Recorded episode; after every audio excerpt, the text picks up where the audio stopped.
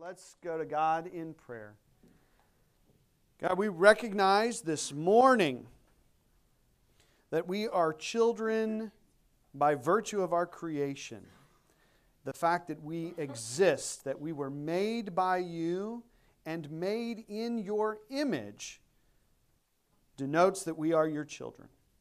But in addition to that, you have chosen to make us your children by adoption, drawing us up into that dance of the Holy Trinity, making us sons and daughters like your Son, Jesus Christ, giving us your divine nature. This is grace we cannot comprehend.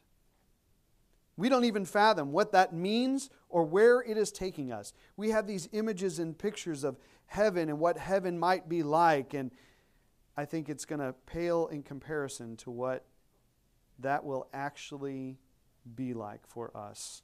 I imagine that our, our, our, minds would be blown if we could even get a glimpse of it this morning. So perhaps that's a grace too, that we only have thoughts of what that will be like. But we can sing these songs this morning that we are your children, that we are your children. And so, as your children gathered into this place, this eclectic gathering of people from all walks of life assembled in this room this morning, we approach you as children, speaking to you plainly as children. Something that uh, our ancestors in the faith could only fathom as we read about Elijah, who had to cover his face with a cloak so that he wasn't killed by your presence. How so many turned away, or when they were close to the Ark of the Covenant, that, that your holiness would just zap them dead in, the, in a minute. And yet, somehow, the veil has been torn. We have access to come to you. We are called children, and we can speak to you face to face and plainly. What an awesome gift! What an awesome privilege. And so we thank you that you are in this room this morning, that you are here with us, that you are hearing the words that we are praying, the songs that we are singing. As I preach a little sermon later, you are listening to this and you're taking this all as uh, incense being burned to you, as our sacrifice of praise, because you are worthy. And we are so grateful to be able to worship you this morning. Lord, we come to this place a little bit heavy this morning because there are some ways in which we've failed you this week. There are some areas that we have done some things we shouldn't have done. There's some stuff you've asked us to do that we just said, no, I'm not going to do that, and we ignored you. There are some things that we've done very intentionally. There are some ways that we've failed you unintentionally. and it's a grace that you don't enlighten us to that because we would probably be mortified in the ways that we have let you down. We just want to confess that to you.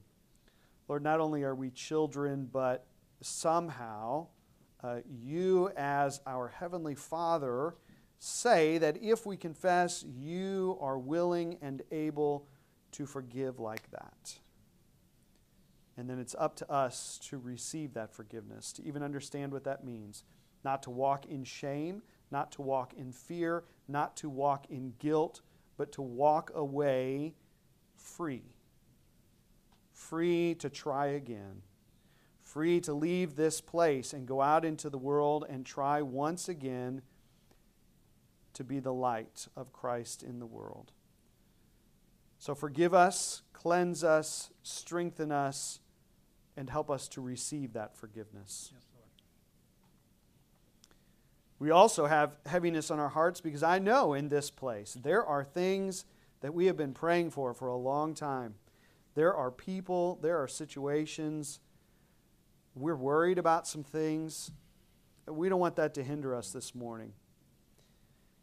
And so we're going to call out names, Lord, throughout this room. We're going to call out names and situations, lift up people uh, things to you, we know that you hear us, but we're going to ask that you hear us. And we ask that in return, you give us belief in our hearts that you are working toward the best outcome in each and every situation. Hear our prayer, Lord. For the Harrell family. Lord, in your mercy, hear our prayers. For Dennis Gibson. Lord, in your mercy, hear our prayers. John Hefner. Lord, in your mercy, hear our prayers. Cheryl Kelly. Lord, in your mercy, hear our prayers. Lucia and her family. Lord, in your mercy, hear our prayers. Critico family. Lord, in your mercy, hear our prayers. Turner family. Lord, in your mercy, hear our prayers. My dad. Lord, in your mercy, hear our prayers. Cargill family. Lord, in your mercy, hear our prayers. Beloved Hope. Jan and Kim. Lord, in your mercy, hear our prayers. Upcoming work week. Lord, in your mercy, hear our prayers. Lord, in your mercy, hear our prayers. The church. Lord, in your mercy, hear our prayers. Brother Stacy. Lord, in your mercy, hear our prayers. College of Lord, in your mercy, hear our prayers. Brother Terry. Lord, in your mercy, hear our prayers. David in the band. Lord, in your mercy, hear our prayers. Thank you, Lord. Thank For expectant mothers. Lord, in your mercy, hear our prayers. unborn babies, Lord, in your mercy, hear our prayers. Grace band. Lord, in your mercy, hear our prayers. The building. Lord. and Sherry. Lord, in your mercy, hear our prayers. My great granddaughter. Lord, in your mercy, hear our prayers. Lord, in your mercy, hear our prayers. Lord, in your mercy, hear our prayers. God, I love how, even as we're doing this, like two and three and four things are being called up, and, and it sounds jumbled to our ears, and we go, how, how this doesn't even make sense. And yet, you know the number of hairs on our heads. You hear us plainly. Nothing is confusing to you. And so we give these all to you. The folks that are assembled on Facebook this morning, no doubt they are typing some things in. We give that all to you. Anything that has not been spoken here this morning but still weighs us down, maybe in ways we don't even know, we give that to you. Free us for joyful obedience and authentic worship in spirit and truth this morning. And we pray this in the name of the Father, Son, and Holy Spirit. Amen. I'd like to invite our children forward for our children's time this morning. Well, good morning. Y'all got here extra quick. Y'all were sitting close to the front. We're Gonna wait for the rest of our friends to come join us real quick. What'd y'all get there?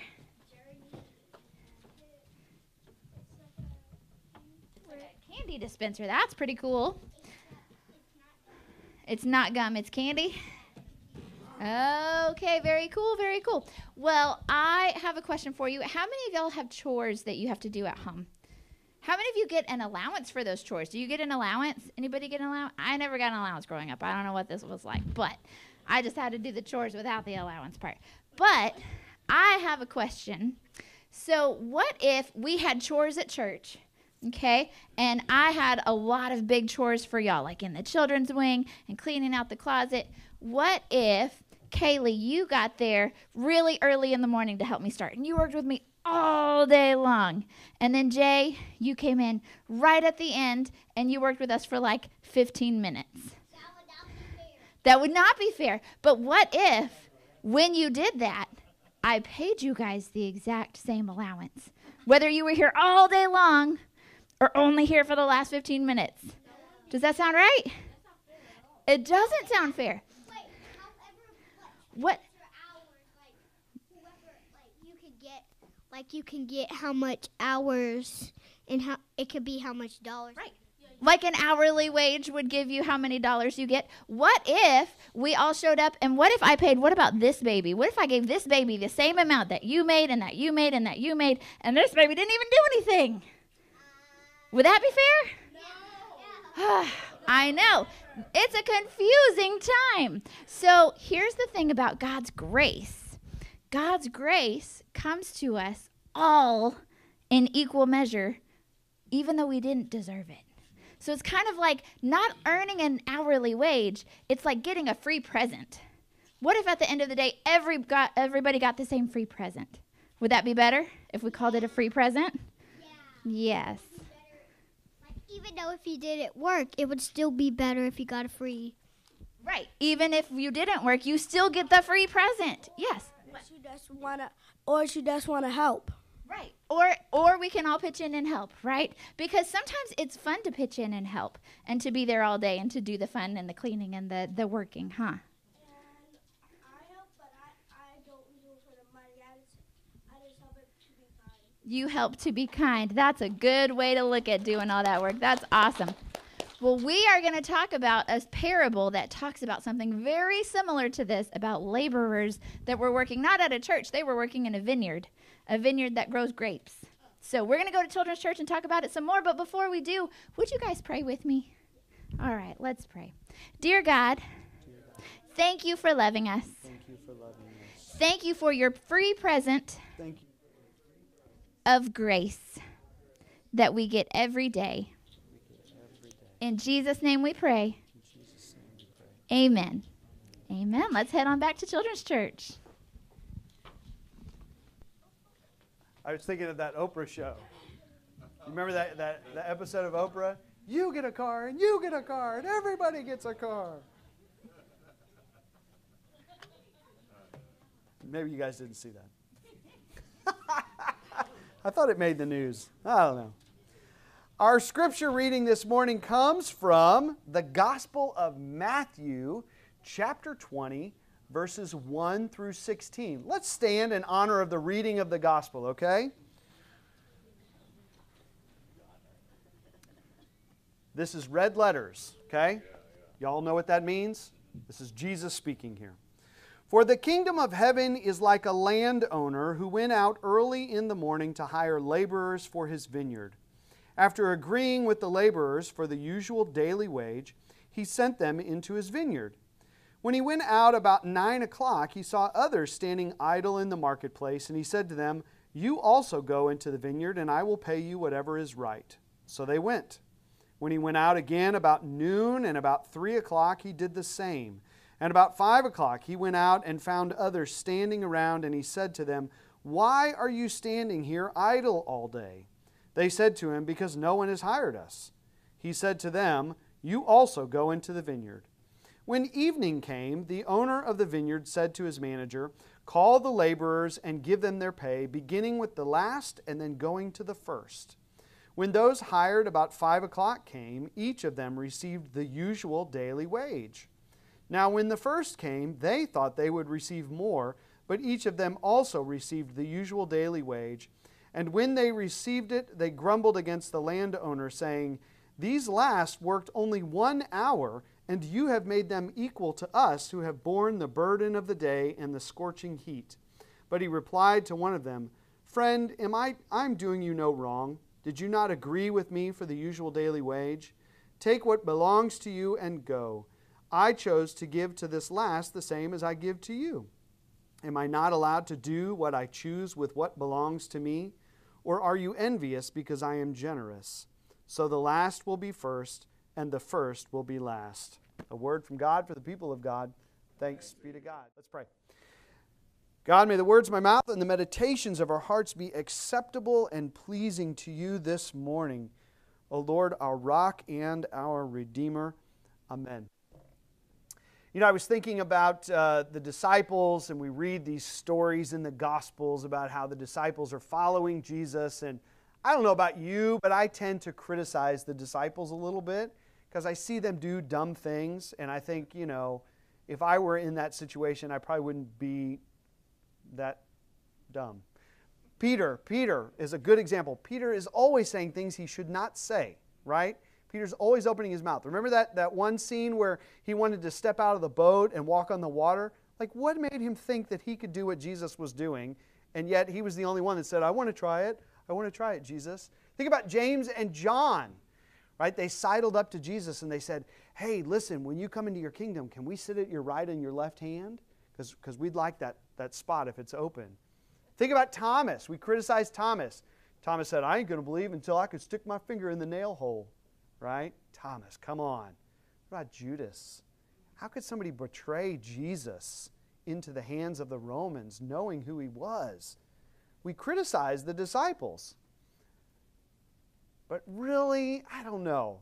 If I were there in that moment, y'all are smarter than me. If I was there in that moment following Jesus, perhaps I would make some of the same mistakes because you never really knew what Jesus was going to say and do. I think that was part of being a disciple, was just like following, and at any given moment, something could pop up that spawned a new teaching or a new saying or something that really took you all day to wrap your head around.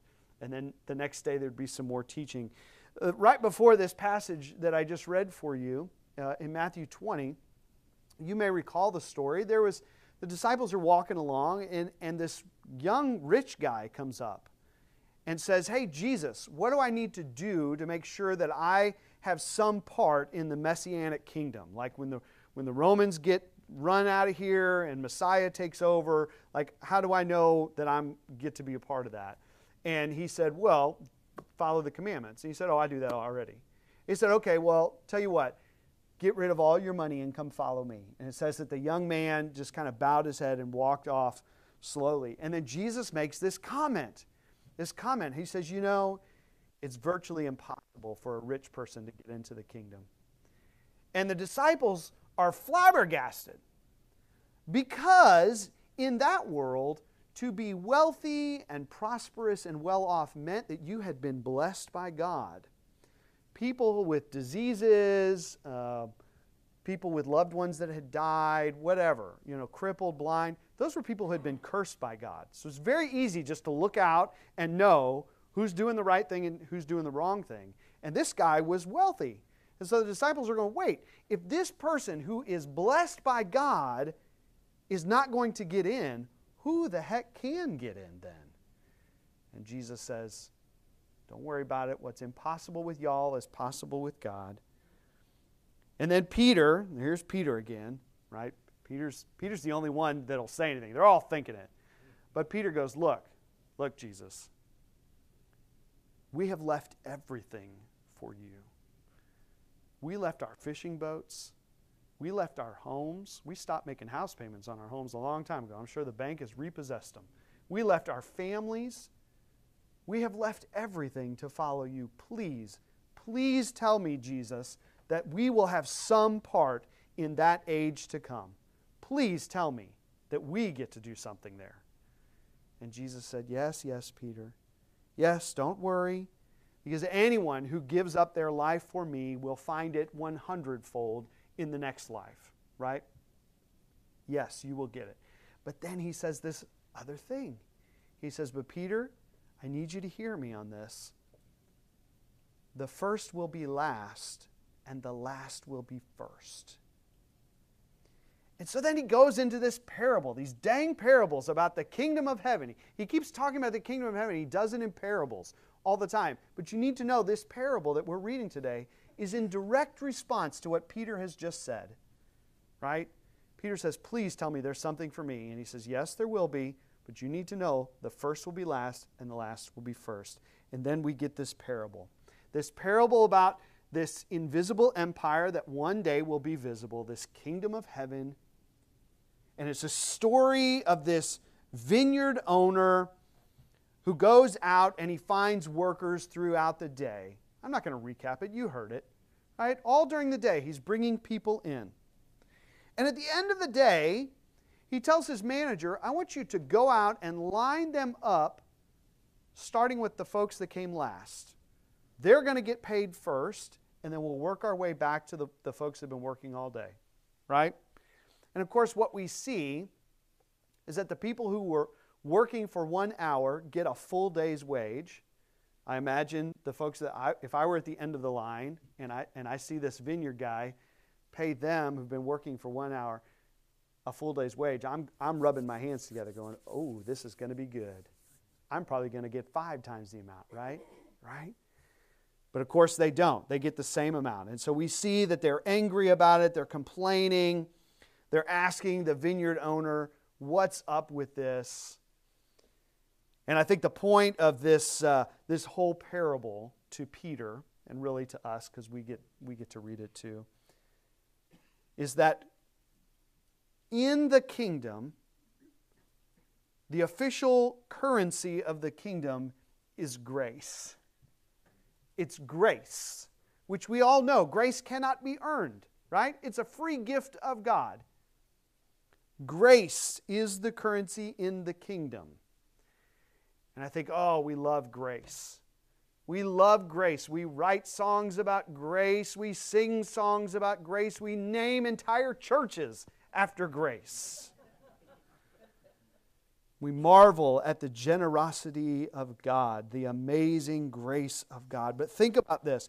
When we talk about grace with such fondness, we always do it with the perspective of the one who has received the grace. Right? Think about this. Think of the, think of the, the lyrics from Amazing Grace. Amazing grace, how sweet the sound that saved a wretch like me. Grace is awesome for me, right? Grace is amazing for me. And Jesus here is telling Peter and us I want you to start considering grace from the perspective of the other. Take the focus off yourself and think about the other receiving grace. How does that make you feel, Peter? How does that make you feel? Because grace, Jesus says, is not fair. Grace is not fair. There's nothing fair about grace. Grace doesn't follow the rules that we follow here. It does not bow down to democracy or equal rights. That's not how grace works. In fact, Jesus says, grace does the opposite in intentionally seeking out the least and the last first. That's how grace operates. This is what some theologians would call God's preferential option for the poor. Have you ever heard that term before? God's preferential option for the poor. Some theologians will tell you, you read Scripture and you see that God prefers to go to the poor first. And this is the, the poor in spirit, the poor in wealth, the poor in opportunity, the poor in wisdom, the poor in advantage. God reserves the right to pour out grace upon grace upon grace to them first and working his way back to the others. And I love how the vineyard owner says at the end of this parable Am I not allowed to do what I choose with what belongs to me? Are you really going to be envious because I am generous? And the answer is yes, we are. You better believe we're envious. Remember the first time I heard this idea of God's preferential option for the poor in seminary. I was in class, the, the, the, the, professor was teaching on this idea that popped up in theology and I my ego just kind of welled up inside of me, like my defense mechanisms uh, popped up. And I, and I didn't talk a whole lot in class. I, I preferred to listen, but on this day, I talked. And I said out loud in front of the class and the professor, I said, wait, wait, wait, wait, wait. God loves all of us equally. All lives matter to God. And it was quiet in the room. And the professor got a little smirk on her face. And she said, Yes, that is true. God loves all of us. But God also chooses, chooses to visit the least, the last, and the lost first. And then Jesus comes along and says, I need you to start seeing the world through this lens, through a kingdom lens. Because you are not citizens of this world anymore. You are citizens of my kingdom. And this is how it works. So you better start getting used to it. Ever since then, I've kind of thought of this as the ugly side of grace or the scandal of grace. Grace is scandalous, or it can be. Right? I'm still trying to wrap my head around it. Like, I, I haven't worked this out in my own head, but I know it exists, and so I think about it. And I was wondering this week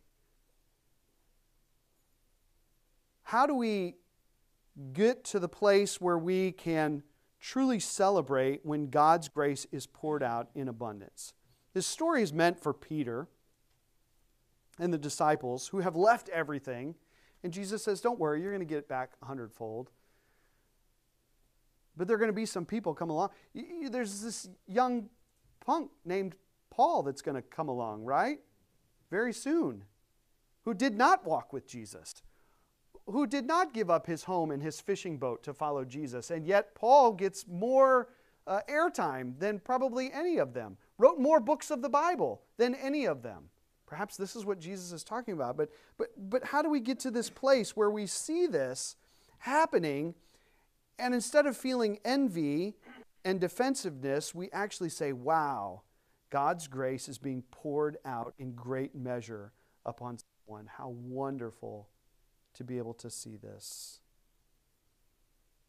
How do we get to the place where we can sing amazing grace that saved a wretch like them and take the focus off of ourselves? How do we do that? I'm going to be real honest with you folks uh, just a minute. You know, I, I don't know if you know what it takes to get ordained in the United Methodist Church. Minimum of 10 years. It took me 10 years to get ordained. Two degrees, two years of residency. I don't know how many interviews and psych evaluations and tests I had to take. They don't ordain just anybody, right? I put my work in. and I'm thankful for it. And I've been able to serve congregations, sometimes with joy and sometimes with sweat and tears and sometimes with anger, you know, but I, like I've put the work in. And then I, I, see these college kids in Kentucky that have some kind of Holy Spirit movement. The Holy Spirit's being poured out on them, and they are praising God for two weeks, confessing their sins, being emboldened, going out into the world with new and fresh ideas. And I think, wait a minute, God, you know the time I put in. Why isn't that happening right here where I'm serving? What's going on? Just a couple days ago, I read a national news article about how, particularly here in the Texas Annual Conference of the United Methodist Church, we had 50% of our churches leave, right, to, to join the GMC or whatever they're going to join. And so you can imagine that that has left uh, some stragglers, right? If, if you don't agree with your church leaving, you're probably going to leave your church then. And so down in Houston, there were several churches that disaffiliated and small pockets of people that left those churches and were trying to figure out how to become a new United Methodist church. And so the bishop uh, uh, assigned this young pastor to this new fledgling congregation, right? And people are so excited about what God is doing and about this young hotshot pastor who's coming in that it made the national news because the president of the Council of Bishops mentioned him by name and said, Our eye is on this situation and this kid. We're expecting great things. And I'm thinking, God, I've been putting in the time. Nobody's writing national news articles about me.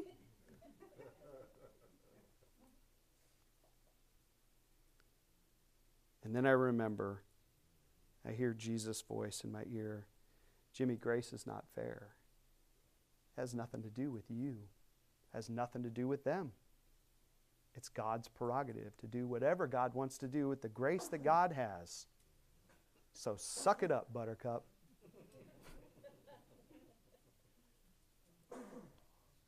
Perhaps the way that we can begin, I, I don't know right? I'm, I'm still working this out. But perhaps the way that we can begin to find true joy for others anytime we see grace poured out, wherever it's poured out.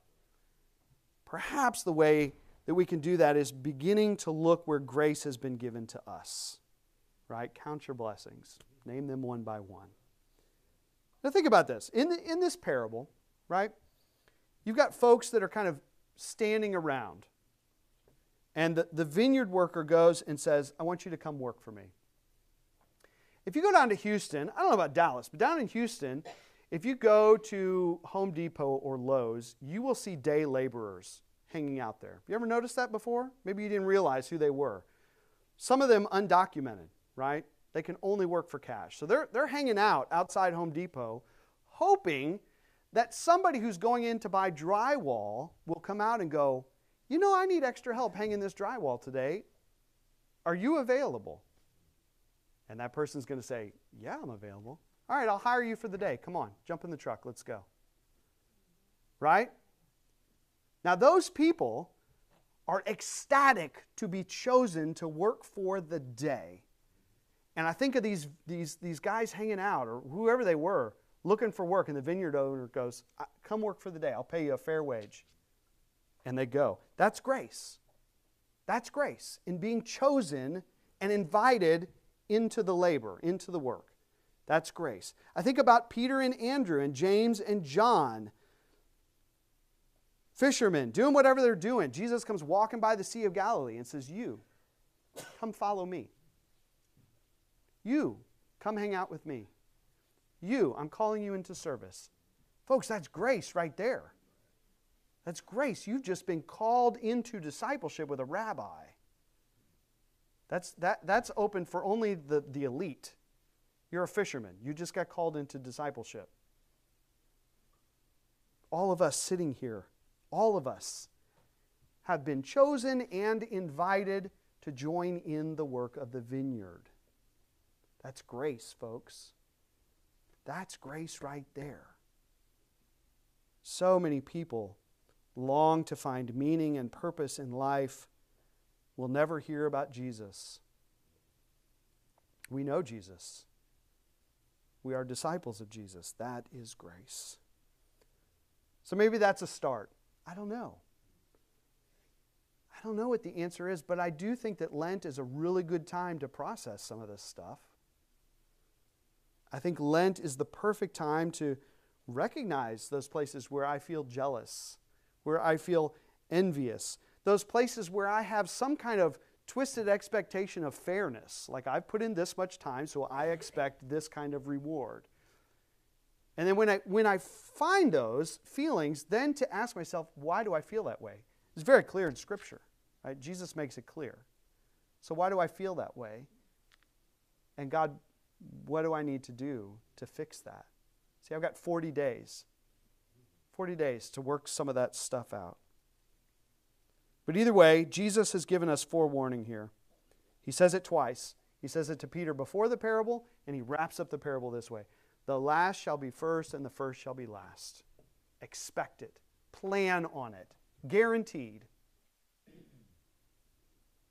So, if you're sitting in this room and you are not last right now, you will be then. Right?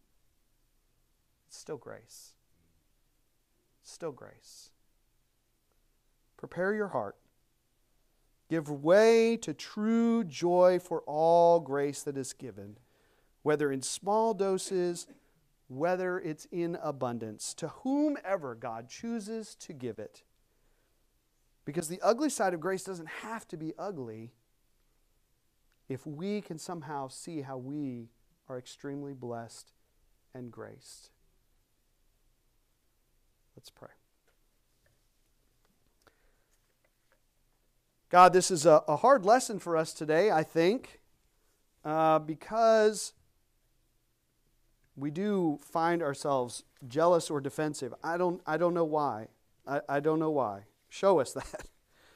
Help us to understand ourselves and then uh, reframe our minds and our hearts to think with kingdom ethics, with kingdom principles. We thank you for the grace that you have poured out on us. I thank you for every person in this room, uh, the privilege to be in this place, to worship, to know Jesus, uh, to be somewhere on that journey of discipleship. I, I, thank you for that. That is grace in itself. And we happily give up, um, well, we long to happily give up anything and everything for you in hopes that we will receive that back 100 fold. And Lord, as we turn to the table now, help us to understand the grace that is being poured out on us in this moment. We love you and thank you. Amen. You all grab the hand of the person next to you. Let's form a big chain around this place. I want you to look to the left, look to the right. That person has received the grace of God, maybe in ways greater than you, and that's okay. So, with that, receive this. May the grace of our Lord Jesus Christ, the love of God the Father, and the fellowship of the Holy Spirit be with you all. May you know that you are perfectly loved, you're completely forgiven, and you're uniquely empowered. Now you're called to go out into the world and try your best to live as faithful children of God. You're probably going to make some mistakes this week. It doesn't change how God feels about you. God's love is not based on our performance. Grace is not based on performance. God's very nature is love. There is only thing that God, one thing that God can do, and that is love us perfectly and completely. So rest in that. Get back up, say you're sorry, and get back out there. It's going to be okay. In the name of the Father, Son, and Holy Spirit, take that good word and go from this place in peace. Amen.